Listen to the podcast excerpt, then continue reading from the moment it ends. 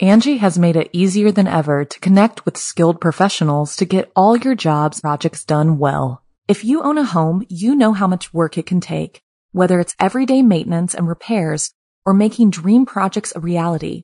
It can be hard just to know where to start, but now all you need to do is Angie that and find a skilled local pro who will deliver the quality and expertise you need. Angie has over 20 years of home service experience and they've combined it with new tools to simplify the whole process. Bring them your project online or with the Angie app, answer a few questions and Angie can handle the rest from start to finish or help you compare quotes from multiple pros and connect instantly, which means you can take care of just about any home project in just a few taps. Because when it comes to getting the most out of your home, you can do this when you Angie that. Download the free Angie mobile app today or visit Angie.com. That's A-N-G-I dot com. The Angie's list you know and trust is now Angie, and we're so much more than just a list. We still connect you with top local pros and show you ratings and reviews, but now we also let you compare upfront prices on hundreds of projects and book a service instantly. We can even handle the rest of your project from start to finish. So remember, Angie's list is now Angie, and we're here to get your job done right. Get started at Angie.com. That's A N G I, or download the app today. Man Overboard. I'm Jason Horton, I'm Rebecca Leib. and this is Ghost Town.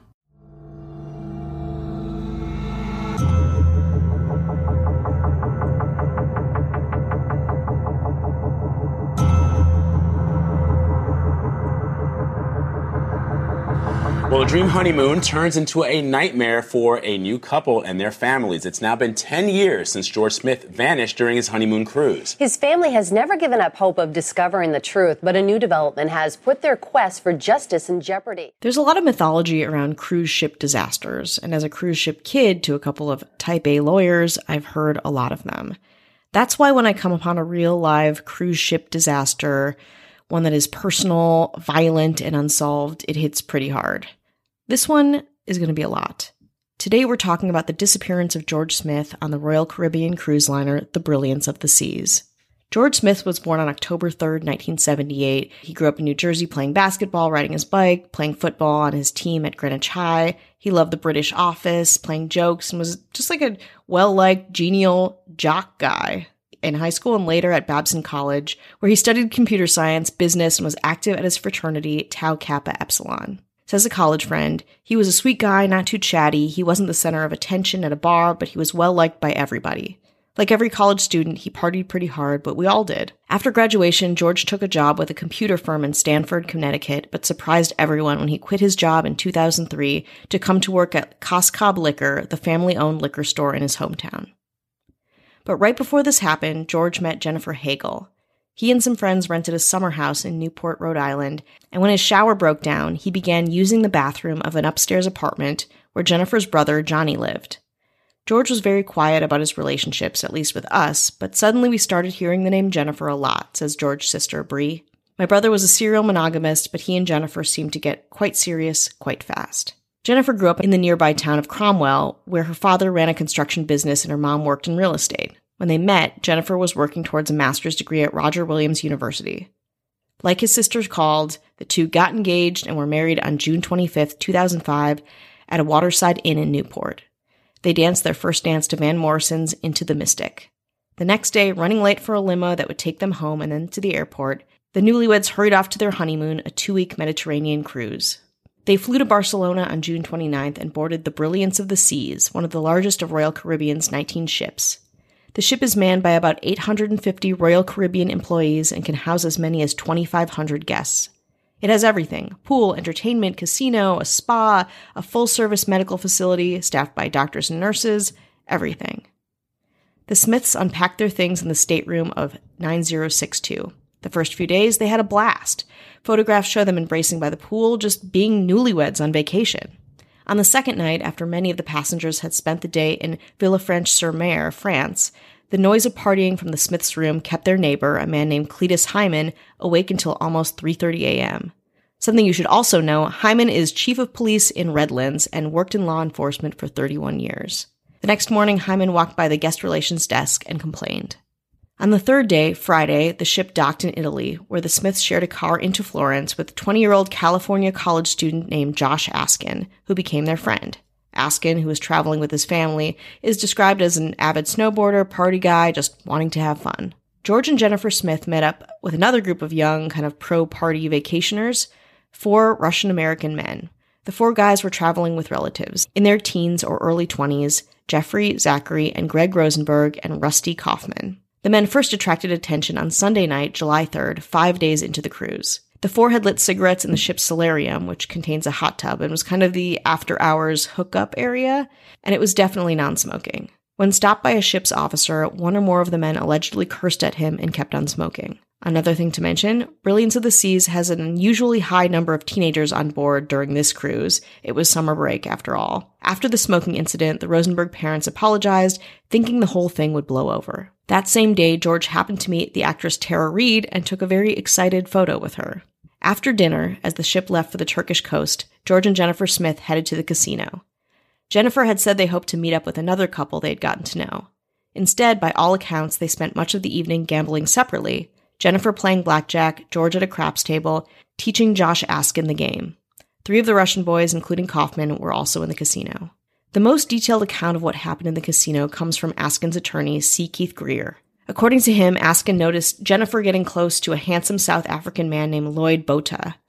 When the casino closed at 2:30, the Smiths, along with Askin, went to the disco. Also in the elevator, Greer says was Botha, who stood beside Jennifer, too close, according to Askin. He was definitely stepping over professional boundaries, says Greer. It was awkward, but I don't know that George noticed it at the time. Botha's attorney, Andrew Rear of Miami, denies that his client flirted with Jennifer at all. In the disco, according to all accounts, the group was joined by the Russian guys taking shots of absinthe, not sold on the Royal Caribbean cruise lines. It was probably smuggled on the boat. Before long, everyone was completely wasted. Askin, meanwhile, kept noticing that Jennifer was sitting very close to Botha. According to Kaufman's attorney, she was, quote, draping herself over the other men. In time, George noticed too Jennifer's flirtation. They started arguing, things escalated. Then Jennifer kicked her husband in the groin and walked out of the disco. According to Askin's account, Botha followed her, though Botha's lawyer says again, no flirting, no following, nothing. Jennifer insisted she remembers nothing after leaving the casino, and at 3:30 p.m. the disco closes. Of the young men with George at the time, only two, Josh Askin and Rusty Kaufman, via their attorneys, have publicly given a version of what happened next. According to both, George was too drunk to walk unaided, so Askin and the three Russian boys helped him to his cabin. When they arrived at the room, Jennifer wasn't there. George wanted to go out and find her. According to one account, George changed his shirt and then, with Askin and the three Russian guys, headed to the solarium. Jennifer was not in the solarium. The group then guided George back to his room, arriving at 4:02 a.m., a time verified by the room keycard's monitoring system. That was the last time George Smith was seen alive. There are two different versions of what happens next. And again, we're weaving in a lot of different versions from a lot of different attorneys. One version is from the police chief neighbor, Cletus Hyman. He says, he was awakened a few minutes after 4 a.m. by loud cheering, what sounded like a college drinking game in the Smith's stateroom. He pounded on the wall. The sound subsided for a minute or two, and then it happened again. Hyman picked up his telephone and complained to the operator. Then he heard voices drift towards the stateroom door. He thought at least one voice could be heard in the hallway. If so, this is important, someone may have left the room. Hyman tried to go back to sleep, but then he heard a loud argument on the balcony, three voices, but couldn't quite hear what they were saying. Around 4:15, Hyman saw three people leave the room. If George Smith was still alive in this room, the three men he saw could probably be cleared of any involvement in his death. But Hyman, out of respect for the FBI probe, and again, I don't know what the lines are, he still to this day will not say who he saw leave that room that night. The Smiths' other neighbors were Greg and Pat Lawyer, who heard many of the same sounds, but not all of them, and didn't see the three men leave. Two of the three young men, they said, had accents. If Josh Askin is correct, four young men had taken George back to his room Askin, Rusty Kaufman, and the two Rosenbergs. Kaufman's attorney, Albert Dayan, insists that all four left at the same time, that Hyman miscounted. But if only three left, that might mean someone was still in the room with George. No one is certain who was in the room after 4:15 a.m. Cletus Hyman continued to listen to a single voice in the Smiths' room. He is certain he heard a single person talking in a conversational tone. At the same time, he began to hear louder voices for around eight minutes. There was movement in the room, and again, this was sporadic. It sounded like someone going in and out of the cupboards, drawers, maybe furniture and being moved. The thought in his mind was that they were cleaning a room, that they had a party there, they were trying to get some things together, whatever. He was relieved. But between 4:20 and 4:25 a.m., Hyman heard a horrific thud, so strong that he felt the vibration from his bed. The sound was likely George Smith going over the balcony and hitting the canopy below. Ordinarily, he could hear the Smiths going in and out of their cabin. You could hear a lot of the doors open from neighboring cabins. But after the thud, Hyman did not hear the door open. Also, Royal Caribbean's monitoring system only tracks opening of a stateroom door when the key card is used from the outside, but not when the door is open from within the room to leave. So each of the five young men's lawyers are trying to say that they were not involved or were just trying to help a drunk guy out. Kaufman insists the last he saw of George Smith was when the boys left him on his bed. George was so grateful, he says, that he actually kissed one of the boys and promised to buy them a round of drinks the next day. According to Askin, he was back in his own stateroom by 5:15 a.m. So, what was Jennifer doing during all of this? We will find out after a break. Angie's list is now Angie, and we've heard a lot of theories about why. I thought it was an eco move. Fewer words, less paper.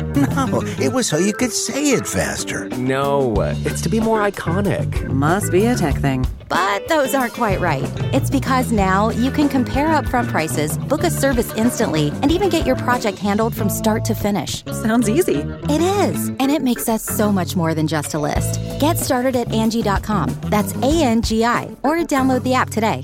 Angie has made it easier than ever to connect with skilled professionals to get all your jobs projects done well. If you own a home, you know how much work it can take, whether it's everyday maintenance and repairs or making dream projects a reality. It can be hard just to know where to start, but now all you need to do is Angie that and find a skilled local pro who will deliver the quality and expertise you need. Angie has over 20 years of home service experience and they've combined it with new tools to simplify the whole process. Bring them your project online or with the Angie app, answer a few questions and Angie can handle the rest from start to finish or help you compare quotes from multiple pros and connect instantly, which means you can take care of just about any home project in just a few taps. Because when it comes to getting the most out of your home, you can do this when you Angie that. Download the free Angie mobile app today or visit Angie.com. That's A-N-G-I dot com. Hi, hello, how are you? Hello. How are you doing? Are you doing well? Do I always ask that? Yeah, but, you know, It bears asking. yeah, because then, you know, maybe you look inward and you ask yourself that question. Ugh. I know looking inward is Ugh. the last thing anyone wants to do. I look outward. What does the mirror say? What does my bank account say? That's Exactly. what I look towards. Pop that collar and get out into the world and blame somebody. Tell you who I won't blame. People that are listening. Thank you. Thank, thank you for thank you, listening thank you to the much. show. Thank you to all our patrons. Thank you to our government. Mm-hmm. Got some mayors in the house. That's right. We got a little Joshua Lambert, Hello. James Harrington, Hello. David Bull, Hello. Dara Rosenzweig, Hi. Ashley Matson, Ciao. Bella. I changed it up. and the one and only, the cream of the crop, That's right. our governor, Avian, Avian Noble. Noble. Nice. Thanks. And if you want bonus episodes, ad free, early episodes with no chit chat like this, you just listen, you just want to consume whatever it is that we're putting out without Mm-hmm. Binge it. hearing about anything else. Patreon.com slash ghost town pod. And you can find a link to that in the description. Hmm. I have one Apple podcast review. Thank you to anyone Oh. who's ever given an Apple podcast review. It's you actually. go for it. I was gonna say it's actually of the other ghost town that we discussed, the other ghost town pod with our friend Bree. Yeah, I yeah. can't stop thinking We're- about yeah, it. Yeah, no, we're I'm here to support. Okay. Ghost towns want to team up. I'm good with it. Mhm. I'll tell you that does not want to team up with us. Uh oh. I want to like this one star. I do. I want to like this, but it is so fractured. it doesn't flow. No one cares about your cat. what? Give it a miss. Now, Take it back. I know what episode you were listening to when you heard that, and you would think from this review, where did I spend? Two hours talking about a cat? It was probably, if it was 30 seconds, I'd be surprised. I think Yeah. I mentioned it and you said, "Oh, you talked about something personal." And that was it. Oh, This- really? That's all that it was. It was such a quick thing and understandably you know, hey, listen, if you don't want to hear 30 seconds about a cat, that's fine. Mm-hmm. And if I heard it, I'd be like, oh, that's cool. You know, Yeah. if it was 10, 20 minutes on, okay, maybe I don't want to hear that much about it, or maybe I would be in the mood. I don't know. But for somebody to zero in, and there's a lot of annoying things that we say in the middle of the episode. So not Mm-hmm. like during, it's not like they were like, and then they found the body in the trunk. P.S. I got a cat. Yeah, It's not how it went. To zero in on that, Mm-hmm. either you don't like cats or you're really just looking for something to be upset about. Mm-hmm. And I know they say don't take it personally, but screw it. I'm going to take it personally. Have I ever taken anything personally on here? Damn. Almost never. But to zero in, and the fact is, both these cats almost died. Yeah, I know. Th- I- It's been a horrible. personal to you. It is personal, and I'm going to talk about it for more than 30 seconds. They both got this. We had them for two days. They got this calicivirus, and it's the last couple of weeks has been trying to syringe feed cats. They're Yeah. better now. Things are good. So you know, T. Craig Henry is probably stoked over it. But to zero in on that for talking about something for 30 seconds, it's like kind of like really. That's Yeah. That's where you're going a with it. harsh. It's a little bit much, but I get not listen, you don't want to hear about things you don't want to hear. I get that. But Mm-hmm. to to reference that one thing that was so short and I believe non egregious is says more about you than it does about me. Yeah. If they're thinking of the episode that you were thinking of, yeah, very small, a lot of meat to it. But I keep thinking when people complain that they're listening to older episodes where No, no, this is I recent. really get into it. this is really this is a this is a, a more recent episode, you know, Mm-hmm. last couple of episodes. Yeah, I don't know. I don't know why I was kind of like, really? Yeah, well, you've just been through a lot of trauma with your cat. And that's not anyone else's problem. That's not their problem. And you know, if you don't want to hear anything about cats, but it's so short, and to zero in on that, Mhm. we've talked longer about other things that is more egregious. Yeah, absolutely. But listen, you're you know you have Yeah. the right to your opinion. you have a bad history with cats. I don't know. I get yeah, you don't like cats. Yeah, it's like when you go in and for an audition or something, and it's like you look like the casting person's ex. Yeah. You're never gonna get that. Yeah, Doesn't matter how great you are. even me. Even you. I also did get a Instagram message, Hmm. and I wouldn't bring it up if it wasn't. It's it's lengthy. I'm not going to read the whole thing, but I think it's important to and just acknowledge somebody. You know, somebody took the time Mm-hmm. to listen to an episode that just came out, Mm-hmm. and I don't want I don't want to you know in case this person their identity. I'm say Sarah is her name, and I'm going to paraphrase because it is a, a lot. Damn. It is it is a lot. Whoa, whoa. I mean, you can't see this, but Jason is scrolling through his phone like three giant scrolls, and it's still not over. and it's not that's not to say that what this person is writing is wrong or un, uh, uninteresting. I think just an enthusiastic person that has you know uh isn't you know somewhat of an authority on the subject. And i appreciated it. And i think i'm just going to bring it up because they took the time to do it and and listen to the episode. And but it was about the episode on Quinebarge, but apparently maybe it's pronounced something different uh, according to Sarah. But it's the episode about the the camp, Oh. and you know we did that episode. Yes. it was just as it came out. There was like one or two articles, and it was mm-hmm. all based on that. And I think her point of view was is that we agree. I mean, I think essentially we agreed. Mm-hmm. I think maybe was a tell on maybe how other camps are dealing with the current situation, pandemic and such, and mm-hmm. wanted to kind of bring up like, hey, you know, I agree with you on this camp and the way they handled things Yeah. and, and that, but it is tough to run a camp. I work at a camp, and you know, you, you prize pride in her, you know, her work and, and Yeah. know, knows uh, what she's talking about, and you know, really in the episode, I mean, I think we're both pretty good on like making it an isolated thing. Yeah. I even talked about, I was like, listen, this camp, that camp was around 85 years. It,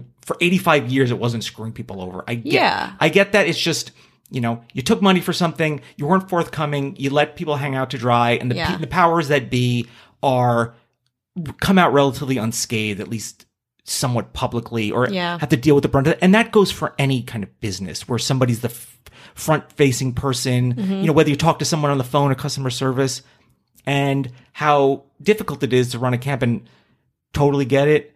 Wasn't a slight on any other camp, but when places take money for something and Mm-hmm. knowing that they can't follow through and aren't forthcoming, I don't like it.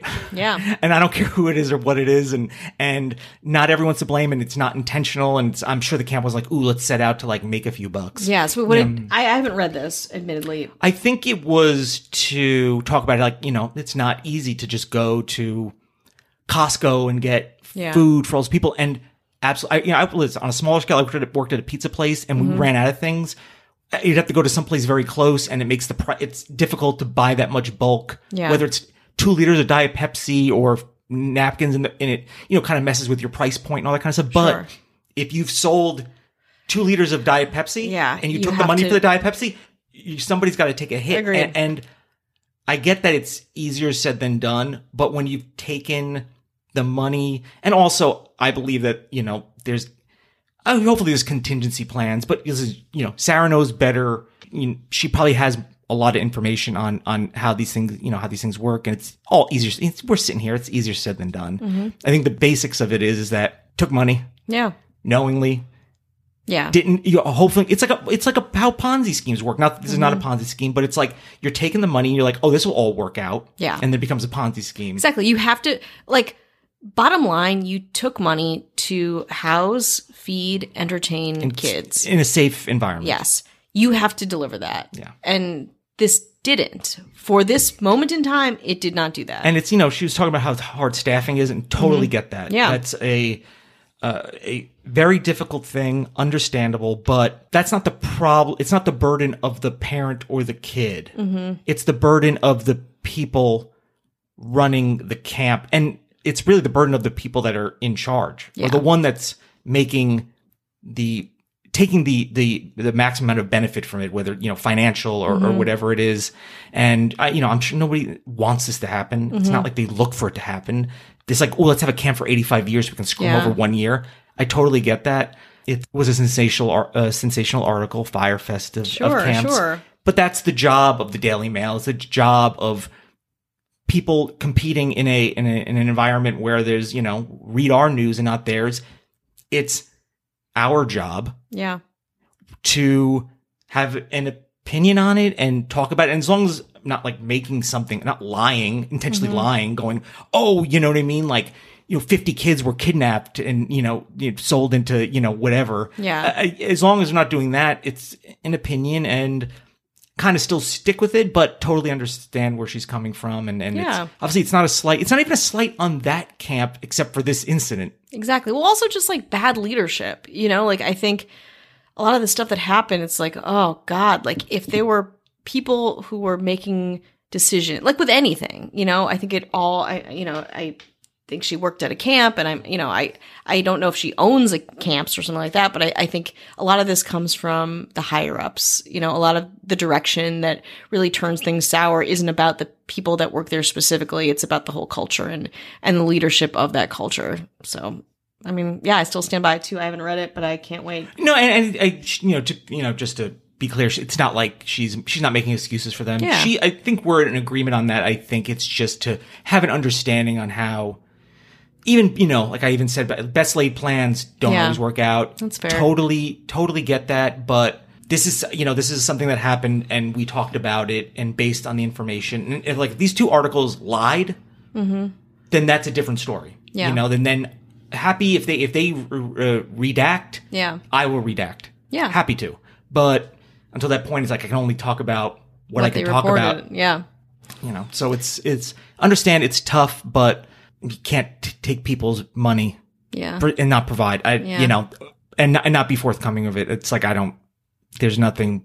I don't know. There's just nothing more for me to, to say on that. And hopefully it got all worked out and everyone's fine and the camp will be back next year or, or Yeah. whenever they whenever they do it. We I hope they do. I hope they do. Listen, it's been around for a long time. Yeah. More power to you. Just Yeah. get your shit together. And camps are, you know, it's got to be a, a tough, a, a tough business that I don't know what the trajectory is, how, if it's, you know, were summer camps more popular in 1980, 1990, 2000, now, 50 years ago, I don't know what that is, if- how that industry is going. I hope well. Mm-hmm. Hope people are employed and get to do what they love and, and, you know, kids have a place to go because it's, t- you know, it's, it might be tough for people to like, oh, what do I do in the city or, or there's no place to like I want to learn archery or whatever the case the case Yeah. is. And I hope they do flourish. And I know it's probably very very tough. And this is just an isolated incident. Yeah. Should we get back aboard the cruise ship? I have one more thing to say. oh. My Invisalign still bothers me, All right. but I won't take that out on everyone else. So Oh no. Yeah. Sure? Yeah, yeah, yeah. I won't punish anyone anymore. Okay. Sorry. Okay. At least I'm not talking about my cat. So or cats in general. That's right. Okay, let's get back to the whereabouts of newlywed Jennifer. According to several witnesses, Jennifer was seen leaving the disco at about 3:15, just minutes before George and his friends left. It would have taken her less than 5 minutes to return to her room. If she had walked directly there, she would have met up with George, Askin, and the Russian men. Most people think Jennifer didn't return to the room. From the disco, she took the elevator down to deck 9, where she was evidently too drunk and became disoriented. Instead of turning right the direction of her room, she turned left into the hallway. From there, she walked until she arrived at a locked maintenance door where she slumped down and fell asleep. Her attorney, James Walker, has suggested that Jennifer may have been drugged. She doesn't remember anything after leaving the casino, and she sticks to that story. It's also possible that someone led her to the alcove and left her there. She forgot about it after blacking out. What we know is that when her husband tumbled overboard, she was passed out in a hallway. A security guard found Jennifer a little after 4:30, just about the same time the two other security guards responded to Clete Hyman's complaint and found the Smith stateroom silent. On a walkie-talkie, the guard who found Jennifer buzzed the nurse on duty that morning. The nurse suggested he apply a wet paper towel to her forehead in an attempt to wake her up. Then he did. She woke, gave her name, her stateroom number, and said, I'm okay. Two more security people appeared and helped her to her feet. Jennifer was able to walk, but not very well. Two men went to her room. Two men stayed with the still confused Jennifer. The men at the room knocked. Nobody was there, and they left. Jennifer re-entered her cabin with security at 4:57. Royal Caribbean says none of its men noticed anything amiss. No signs of struggle, blood, or foul play. She then slept there for three hours until 8 o'clock. When she awoke and George wasn't there, she didn't worry. She claimed he had slept outside their stateroom at least one other evening during the cruise. The Smiths had massage appointments at 8:30 a.m., so Jennifer just went to hers and got a massage. About the time Jennifer arrived for her massage, passengers noticed the bloodstain on their white canopy. The ship's intercom paged Mr. and Mrs. Smith. Three officers went down to meet Jennifer at the spa room. She said she had no idea where her husband was. She assumed again he might be sleeping somewhere else aboard the ship, which he had done before. The officers, who refrained from mentioning the bloodstains for fear of alarming her, escorted Jennifer to the nurse's office. A few minutes after the Smiths were paged, Askin approached a ship's officer and volunteered that he had been partying with the Smiths late the previous night. Jennifer and Askin went ashore to be interviewed by the Turkish police. Neither Rusty Kaufman nor any of the Rosenbergs were interviewed. Tara Reid was also called in for questioning and said to law enforcement, quote, How many more years are you going to pick on me? There's other new young bad girls, move on to someone else. The Turkish police and Royal Caribbean handed investigation materials to the FBI, including the findings of found droplets of blood on the bedsheet and a towel in the stateroom. With permission from the authorities, cruise captain Lakderdis ordered the bloodstains hosed off at 6 that evening and prepared to leave Turkey. Several days later, he filed a report with authorities in the Bahamas, where the ship is chartered, terming George's disappearance a, quote, probable accident. The Smith family attorneys have used this to suggest a Royal Caribbean cover up. The Royal Caribbean attorney says the captain acted on a premature assumption and calls the report's filing a stupid mistake. That night, Jennifer then boarded a Lufthansa flight for Connecticut. That evening, the Brilliance of the Seas left the Turkish coast and headed back into the Aegean towards Athens. Two more incidents involving the four Russian boys allegedly occurred over the next 48 hours. One evening, Greg Rosenberg had an ID dispute at the disco. Then, while ordering room service, the four of them were being belligerent and rude. Parents again were summoned, and they apologized to the cruise staff. On Thursday, July 7th, an elderly passenger had a heart attack and died. Later, a 20 year old woman arrived at the medical center and asked a nurse about the morning after pill. She admitted that she had been raped and videotaped by Rusty Kaufman and the three Rosenberg boys. Rusty Kaufman's attorney claims the sex was consensual and that Askin was also there. News of George Smith's disappearance spread, and on June 29, 2006, it was announced that Royal Caribbean International agreed to pay compensation to Smith's estate. The investigation continued, and in 2012, the Mafia Division of the FBI took on the case. Smith's disappearance had led to a wider interest in cruise ship reform, also, so that's a good thing that happened from all of this. In 2013, the Cruise Lines International Association introduced a passenger bill of rights. The same year, Smith's parents backed a bill called the Cruise Ship Passenger Protection Act. The bill would allow for greater transparency when crimes are committed on cruise ships and more federal government protection of passenger rights. Jennifer remarried in 2009 and was criticized particularly by Smith's family for her conduct on the night of his disappearance. She believes it was an accident caused by her late husband's intoxication, though some think it was the mob, a robbery gone bad, or a drunken mistake. As soon as you said cruise ship, I knew this was, and and I don't Mhm. want to, um, I don't want to besmirch another service industry, Mhm. but it, I, I I just you know I've been on a cruise ship once, and you know a lot of things can go wrong. Mm-hmm. Reminds me of an episode of Case File about the disappearance of Amy Lynn Bradley, and it was a cruise ship. And there's just so many things happening, mm-hmm. and I don't know what the statistics of people falling overboard are, but they're mm-hmm. high enough. Yeah, it's not once every 30 years. It's high enough, and that's what what Occam's razor would suggest Yeah, absolutely. because of you know you're on a move essentially a moving thing Mm-hmm. that even you know that's you know you're moving with something that's moving Yeah. you know? and it's you know it's you get on one of those things and it's like oh this is pretty you know you get to get your sea legs and, Mm-hmm. and such and the alcohol is endless Yeah, absolutely. i mean it's you know they want to get you drunk. They want you to party. because you know you spend money Yeah. you might be all inclusive but that's not alcohol yeah, you get like a wristband, you scan the thing in. I, I saw a woman absolutely freak out when she got her bill the one time. I mean, it was pages and pages. It must have been thousands and thousands of that. I Wow. don't think she realized either that it wasn't inclusive or I feel like maybe when you're on some of these cruise ships, you feel like you're, you're in this, your own little world where just rules are nothing. yeah, you, life outside of it is nothing and all you have is what's there and you just do whatever and i'm sure that's you know they want to make money and that's very fair to them it's an expensive maritime law. Also, it's just like the people that are enforcing rules on a cruise ship. And I think we both have known a bunch of people. Um, we've worked with some Second City uh, performers who've been on cruise ships many a time. There's like codes for when people die, when you say on the loudspeaker, or like different emergencies. You're in a place where it's like the enforcement is such where their main priority is not really. I mean, it's your health and safety, but mostly it's for you to have a good time, for you to party, and not disturb other passengers yeah. So if things go wrong, it's like you're in the middle of a sea. You know, you've got doctors that, you know, it's maybe they're not as qualified as land-born doctors a lot of the time. Like you, you're just not sure. Like you don't know what the quality control is on that. They're there to make you happy. They're an entertainment mechanism. and maybe you get you know people together a certain set of friends that i don't know about these dudes i know their lawyers say they never did anything wrong in their life might be possible that maybe they did once i don't Mm-hmm. Know at the very least but you get together and you think like it's like las vegas or you know there's no rules you can Yeah. do whatever you want and when you put all those things together anyone you come across is like oh are they part of it are they a Mm-hmm. part of it and many things can happen and it sounds like they're on their honeymoon right Yeah. I mean, I've never heard a story not on television or movie where somebody kicks their new husband in the In the groin. balls, I mean, it's a very not to say that he didn't deserve it. I don't know what, what the situation Mm-hmm. was. I'll assume even he did deserve it, but it's like that's a really odd way to react to on a honeymoon Yeah. and he already slept outside once. I mean, what's going?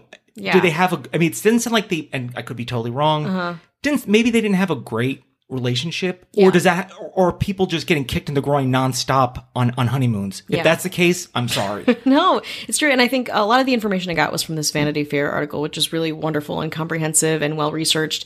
And they talked about um, these young men who were, you know, 18 to 22, um, maybe having ties to the mob, lawyering up right away that their identities weren't put out there as willingly as some of the other people's were, and how they were very well connected. And the idea of, you know, maybe a couple who like love to party, maybe tumultuous relationship, not much older than these guys, like again, like mid 20s um, and just you know the whole thing snowballing and getting in with a violent crowd maybe like doing drug again i'm i'm making leaps in this when i think about partying but when i when i think about the conduct that was reported and verified it certainly is above and beyond my party level as it would be on a cruise ship. And probably the average party level, yeah.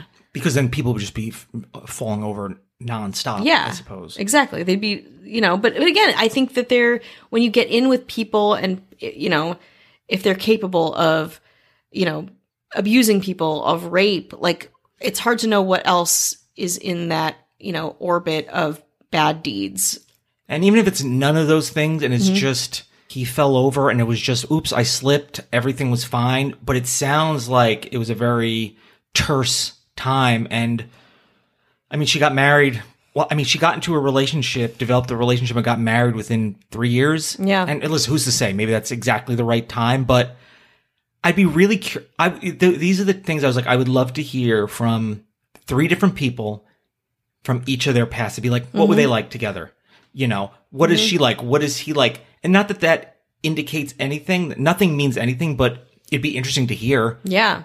Because it sounds like maybe it wasn't a great relationship. hmm I mean, I don't know. You know, I'm sure there's a lot of working theories, Yeah. but it sounds like it was not a.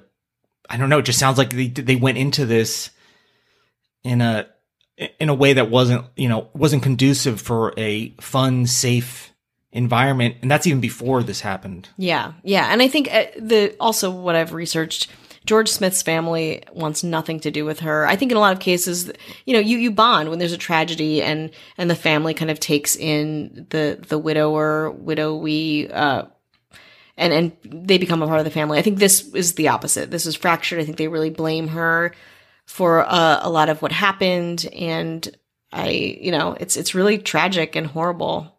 Also, you know, she said like, "Hey, you know, he wasn't there. Hey, maybe he went and did something else. Maybe he went to the pool, got a drink, got some breakfast. Mhm. You know, maybe they had a rough night the night before."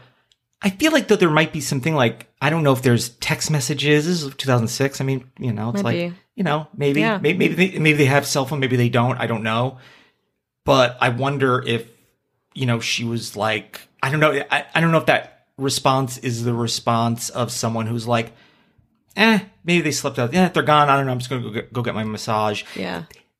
He slept outside on the floor before, right? Isn't it, he slept? He slept outside the room once. He slept outside the room, but like I don't know if that's like on the floor, like in someone else's room. That that is really red flagging to me. Like, on the honeymoon. on your honeymoon, who sleeps outside of their room, and where would you sleep too? That's what I, was, I I assumed that he passed out in front of the door and Mhm. like the you know whatever. which might have been the case. Like if you're partying, but also like you, if you're a couple in international waters with a bunch of strangers, you would stick together. I don't care how hard you're partying. Yeah. you would probably No, stick together. You're you have to be there for each other, and I don't Mhm. think that's should really be disputed. Yeah. Um, I mean, I guess I don't know how independent you want to be on the thing, but it's like you got to look out for each other because Yeah. you know it's a I don't know. There's a lot of people and a lot of stuff going on, and you know I don't know. It's all the movie Taken. I don't know. It sounds like a lot of it's Yeah. always the movie Taken, and not to say it's always like that, but. Things happen on cruise ships. They're like a All the time. all, all, all the time. I mean, that's Mhm. just the you- you'd be hard pressed to find a stretch of time where that doesn't happen. yeah, absolutely. And I just very curious the fact that she got married. Like she just, I mean, must have just got out of the thing. She's like, well, time for I don't know the next cruise or something like that. And, Yeah. and maybe the the per- person she married was like, nah, I don't know. Why don't we just go to Atlantic City or something like that? Mm. I mean, I mean, as someone who's been on many cruises and come out alive, I will say maybe not the best idea for this couple. Clearly, um, What a buzzkill! God, I don't want to end it on that.